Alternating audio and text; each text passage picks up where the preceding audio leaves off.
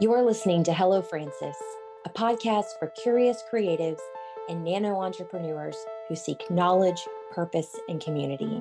Hello Francis is brought to you by the creative firm and solutionist agency Francis Roy and is recorded at the Francis Roy office in Valparaiso, Florida. A lineup of guests, friends, and mentors candidly share their diverse wisdom and experience. Come back weekly for new episodes. Never to exceed 30 minutes, this podcast is an easy addition to your playlist of favorites.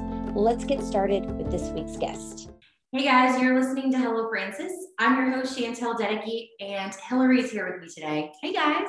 And we're trying really, really hard to be as calm as humanly possible because we have a super exciting guest I'm going to introduce our guest first, and then we'll get into uh, the casual informalities of our podcast. Our guest this week is Todd Henry. If you guys listened to our episode like three weeks ago, mm-hmm. where Hill and I were on, and we read uh, Todd's book, Herding Tigers, and we've been using the workbook, then you probably know at least our take about him. But he's an author, an international speaker, a consultant, and an advisor. He has been recently advising our team, even though he doesn't know it, uh, through his book, Herding Tigers, and his podcast, Accidental Creative has more than 10 million downloads and has provided weekly tips and interviews with top thinkers, leaders, and artists since 2005.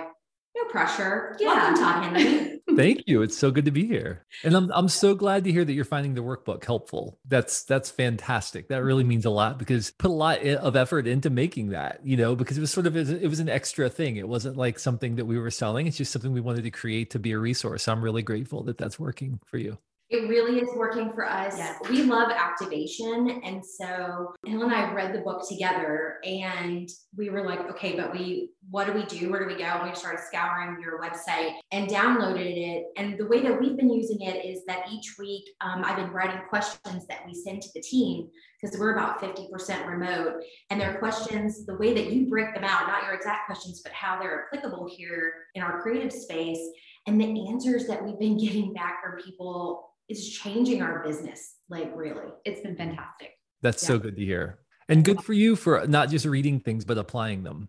That's, you know, that's, that's what changes, that's what changes uh, culture and that's what makes people effective. So good for you. That's fantastic. Yeah. Awesome. Well, we want to know more about you and we're so curious. We know that you have your pod, obviously, but there's a lot of things going on. We're just wondering, like, what about creatives led you to write a leadership book that's just specifically for them? I cut my teeth as a creative director. So I led you know, teams of designers and writers, et cetera, for a number of years. And in the midst of that was when I started the Accidental Creative Podcast in 2005, just to talk about some of the dynamics of creating on demand and some of the pressures that we experience. It's very different when you have to solve problems under pressure or you have to create under pressure than it is to just do it, you know, with all the time in the world, no pressure, you know, all the freedom you want, especially when you're creating for clients. It's a very, very different dynamic. So I just wanted to talk about some of those pressures and what it feels like to be a creative pro. And that led to my first book, The Accidental Creative, which was for creative pros and basically instructed them how to organize life to help them be more effective, which then led to you know another book called die empty and then another book called louder than words. And i would go out and i would speak at organizations or at conferences or you know other places and people would come up to me and say hey the accidental creative was really helpful to me or die empty was really helpful for me and it really helped me organize my world. And i feel better positioned but let me tell you about my manager. You know my manager just doesn't get what it takes for creative people to do their work I I feel like I'm in a machine and they're trying to squeeze as much efficiency out of me as possible. Uh, and I feel like I'm compromising the value I'm creating because they simply don't understand what I need in order to do my best work. And I want to do my best work. I just feel like I'm sort of everything set up against me doing that. And so I thought, you know, that probably means I need to write another book, which is purely through the lens of leading creative people. What is it that talented people need in order to thrive? Uh, and so that was Herding Tigers. I started writing that in 2015 and it released in 2018. And primarily it was about these two core dynamics that talented people need in order to thrive uh, stability, which means clear expectations, clear playing fields, clear boundaries, clear, clarity of process. Um, they need to know the processes are going to shift halfway through the project, you know, things like that. And also challenge, which means they want to be pushed, they want to try new things, they want to experiment. The problem is that those two dynamics exist in tension with one another. And many organizations tend to skew toward one or the other under pressure. Either they become over stabilized, you know, let's over processize everything, let's make everything very predictable, everything very stable, or it's just pure chaos, right? Uh, no process. We're just going to kind of wing it. We'll just make it make it up as we go. Either one of those can be very damaging to teams. And so, really, that's that's what prompted me to write "Herding Tigers," which is to help people understand those two dynamics of stability and challenge and how they play out daily for creative people, and then what what we can actually do about it to help people be more effective. Wow, and it, it certainly has been helpful to us and our team here. I mean, our agency launched in 2016 and it's just really been kind of moments of stability moments of challenge hmm. and your book is really helping us kind of close together and embrace them both simultaneous in a way that makes everyone feel supported. It makes everyone feel like their their time and their energy is very focused and that we're doing it for something right we're we're doing it for something that's meaningful it's meaningful to us individually as creatives but also to our clients and that it's impactful, even the mundaneness of our job. I mean, I think everyone thinks that being in a creative field means that every day is just this like glamorous, amazing. You just get to wake up and work on the coolest stuff. When in reality, we probably have 20% of our time is like bursts of that really exciting creativity. And the other 80% is the stuff that keeps us all employed and can yeah. feel very monotonous. So that is really how your book has been helping us.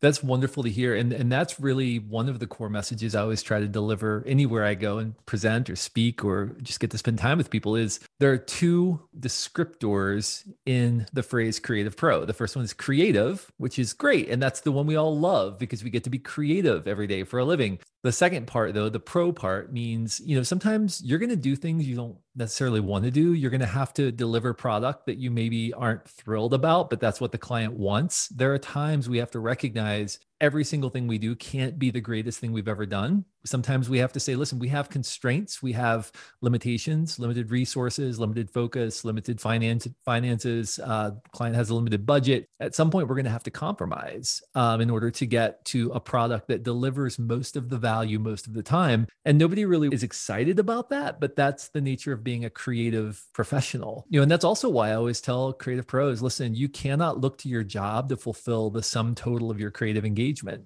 um, you need to have a portfolio in your life. Part of that portfolio needs to be things that you're exploring outside of your work that you're not being paid for, that nobody's looking over your shoulder and judging. Because if you just look to your job to fulfill you creatively, you're going to burn out because you're a creative professional. You're a pro, meaning sometimes you just have to be a mercenary. Now, does that mean we never get to do things we love? No, of course not. I mean, of course, there are going to be projects where we really get to pour ourselves into it. We have a lot of freedom and we really are just super proud and we want to kind of put it up on the mantle and point people to it. Those are wonderful moments. But as a creative pro, our job is to do the job and to leverage our creativity in the in the service of our client and the in the ultimate objectives. And so, you know, I think that what the dynamic that you're describing, this sort of going from stability to challenge stability, you know, we all go through that. That's normal. You know, there, it's not a stable set it and forget it thing. We're going to move through seasons of hyper growth. We've got a bunch of new clients. Now we need to build some systems to accommodate those clients. Okay, now maybe we've overcorrected. Now things are a little too predictable and stable, and people feel like they're in lather, rinse, repeat mode. Now we need to, you know, find some more challenge you're always going to be going through those seasons, which I'm glad you're doing, which is why it's important to continue to have those conversations about how are you feeling right now? You know, where are we trending is more important than where are we as an organization.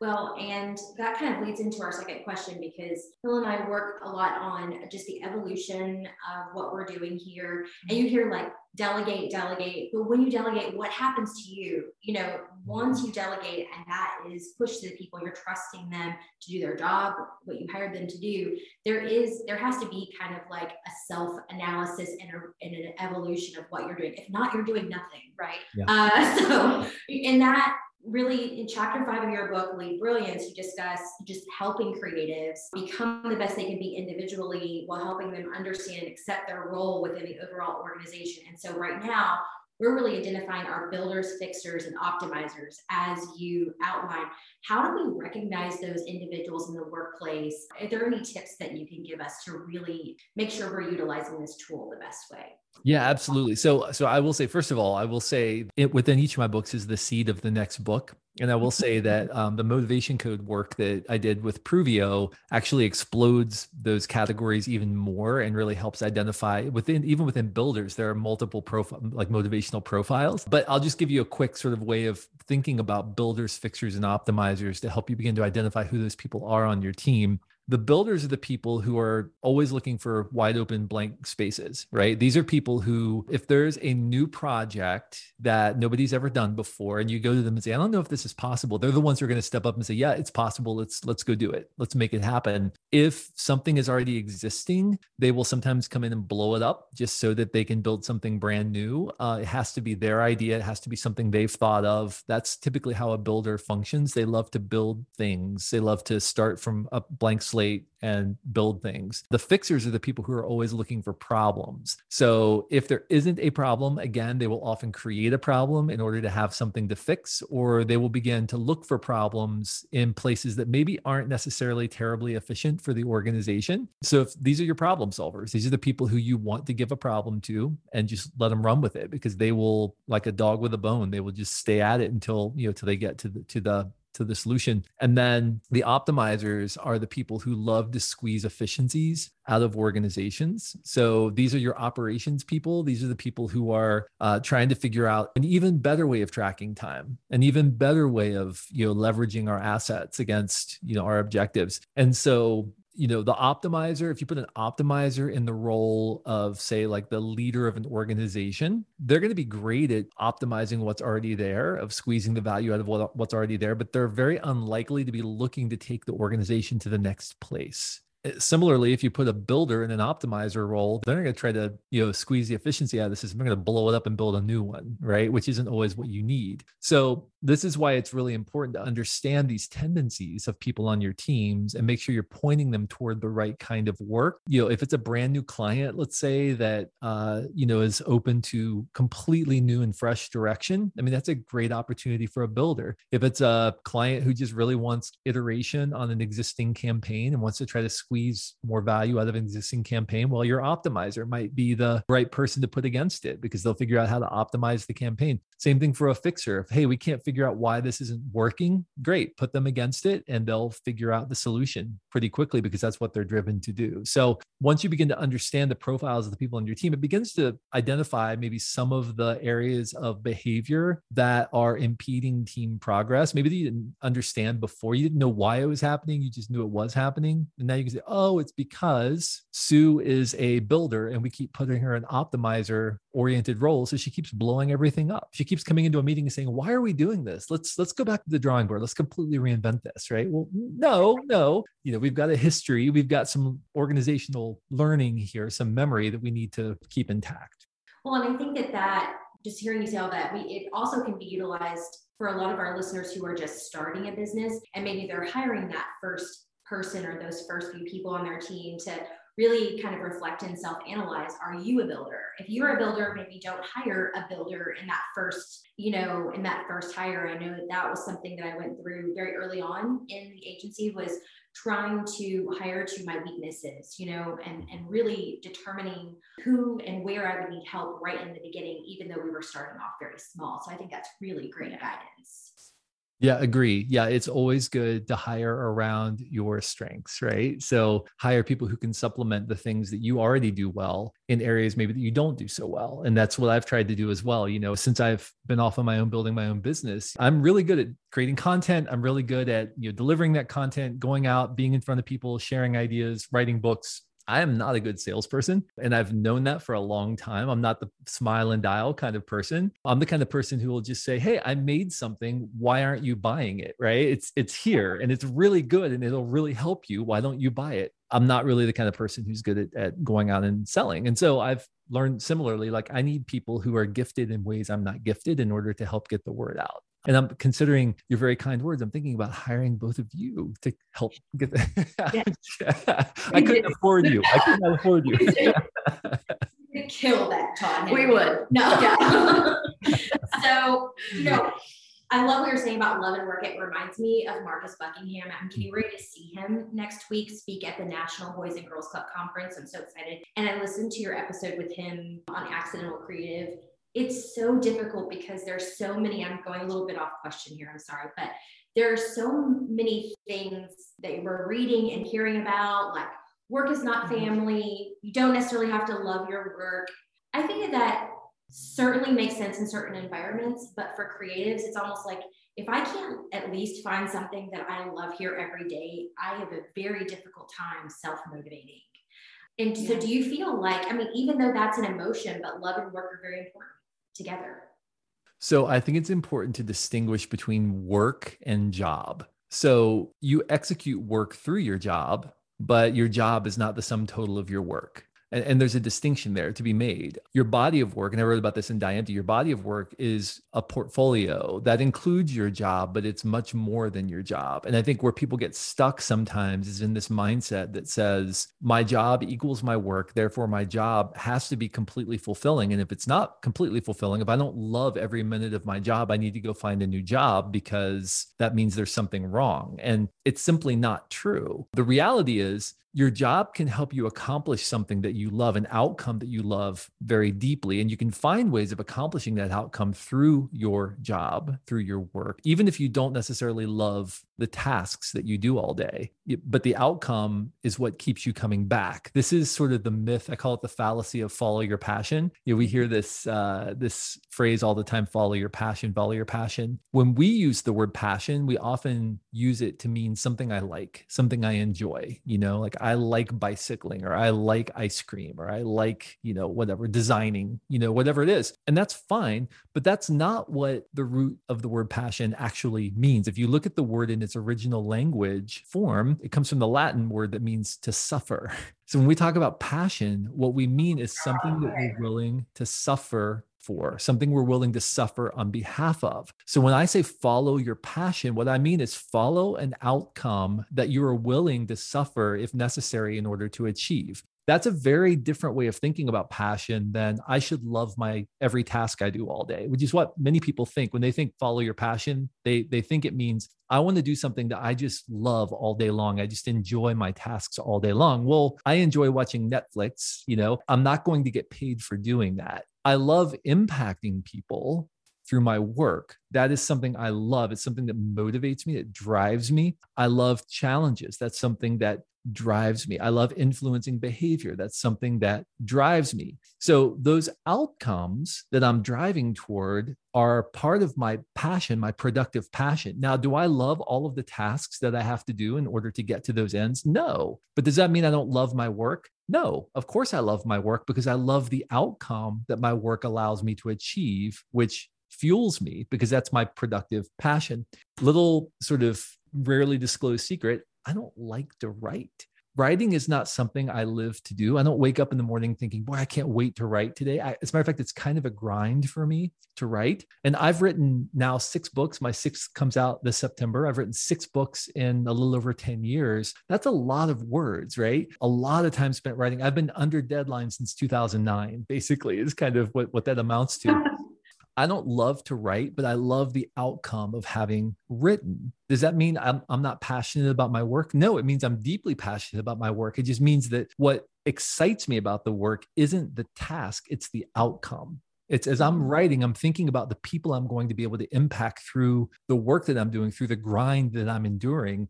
I'm going to be able to, to impact people on the other side of it.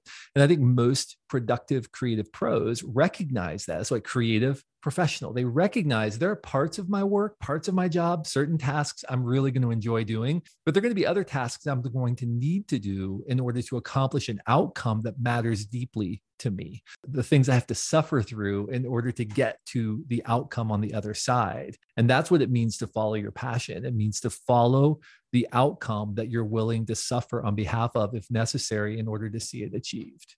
That's the real deal. That that was a real deal and brilliant. I had never heard it explained like that, and that just totally opened and blew my mind. You got the big I really sigh, appreciate it. The big sigh from Hill. Yeah, I was like suffering. well, I think it's because you feel it, and sometimes you like really can identify the passion. Like I'll be writing. I love to write. Kind of the mm-hmm. opposite. Sometimes I'll write for hours and hours, and my husband's like, "You probably need to stop," and I'm like, "If I don't get this out, I might die."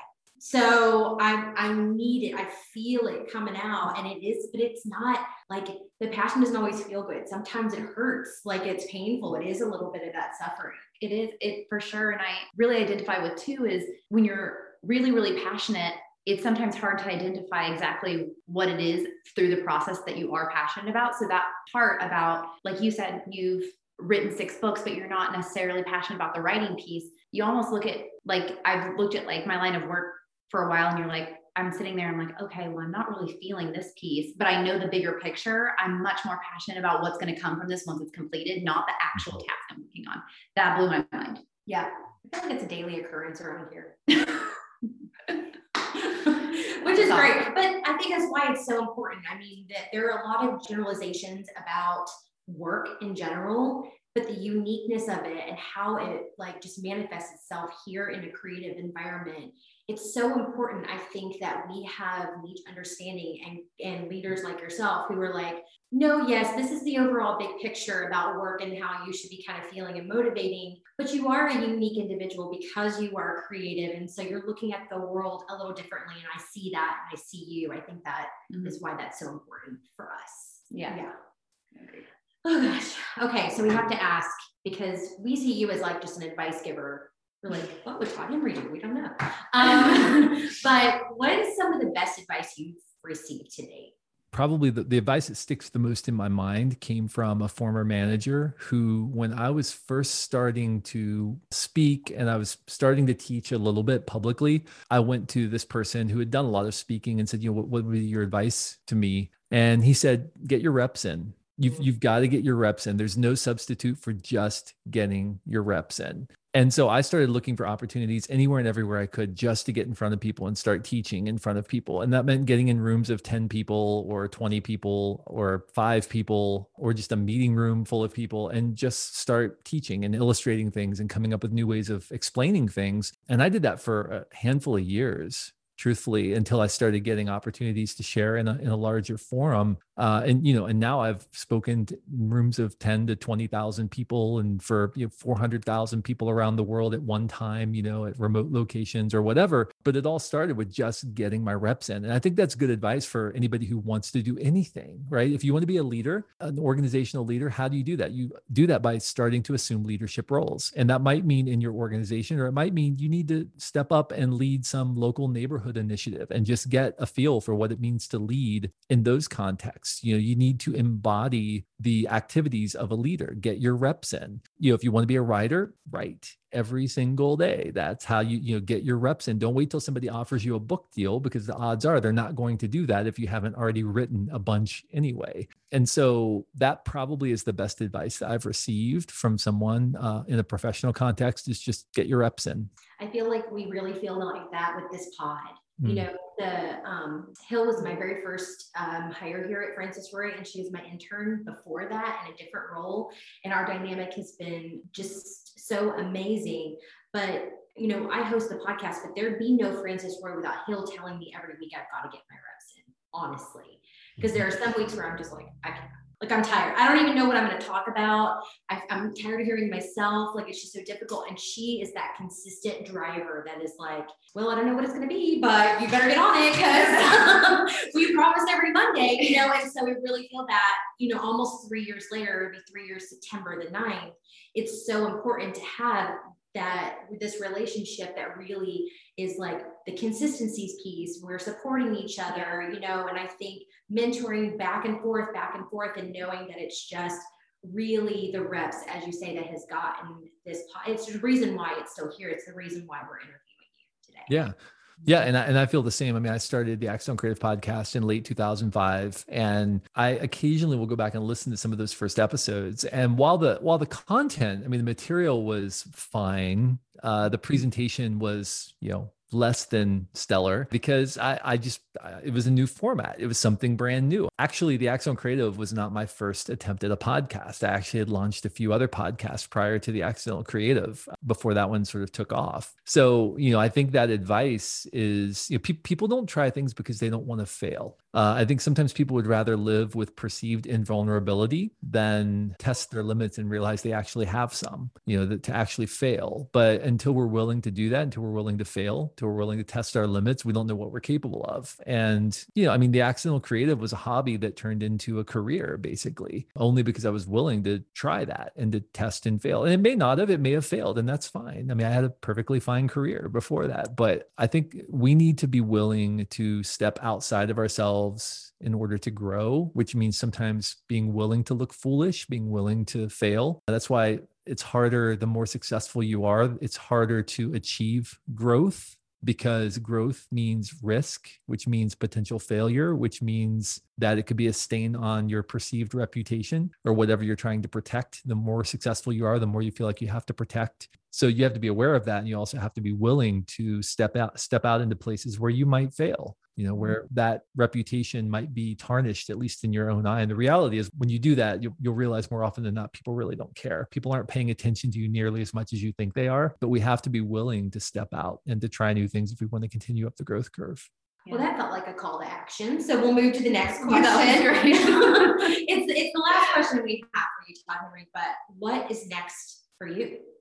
So I have a book releasing in September, which I'm excited about. And I haven't even really even announced it or talked about it yet. So this is the first time I've actually even mentioned it much to anyone. It's called Daily Creative and it's a daily reader for creative professionals. It's basically designed to be a, you know, really short snippet with challenge and then a question every single day for people to consider, sort of like the workbook that you're using, right? In a way, but just a little paragraph about things, you know, like, hey, here's this assassin called dissonance. How are you experiencing this right now? Or, hey, here's a thought about how to organize your work today that maybe you've never considered. You know, just a really simple, practical daily practice for people to implement as creative pros. And the the the thing I've realized about writing a book like this, which by the way is 366 days, and I wrote it in about two and a half months, which is crazy. It's longer wow. than any book I've ever written, and I wrote it in like a third of the time. But it's all stuff I've been teaching for years, so it's it was you know pretty easy from a content standpoint. You know, I would say the one thing about a book like this is not every day is going to resonate because it just depends on where you are at that moment. And then say you know a year from now you come back and read that same entry, and it's going to be the most relevant thing in the world because of what you're going through.